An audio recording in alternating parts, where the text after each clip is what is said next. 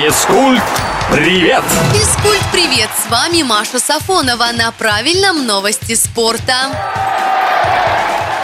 Футболист сборной России Александр Головин забил первый гол в этом сезоне. Полузащитник Монако отличился в матче против скромного Реймса в рамках чемпионата Франции. Головин родился в Кузбасском Калтане. До переезда в Европу он выступал за ЦСКА. Сейчас Александр является самым известным и успешным отечественным футболистом.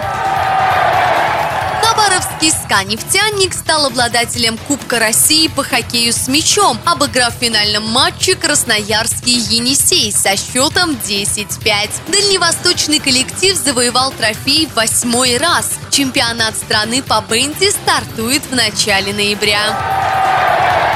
Катержина Синякова из Чехии выиграла открытый чемпионат Словении по теннису. В финале ей противостояла действующая победительница Уимблдона Елена Рыбакина. Синякова выглядела очень усталой. Ей не раз по ходу встречи оказывали медицинскую помощь, но Рыбакина очень много ошибалась и в итоге уступила. Для чешки титул стал вторым в одиночном разряде. В парном она выступает лучше всех и является первой ракеткой мира.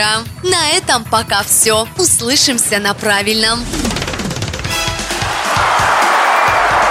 Физкульт, привет!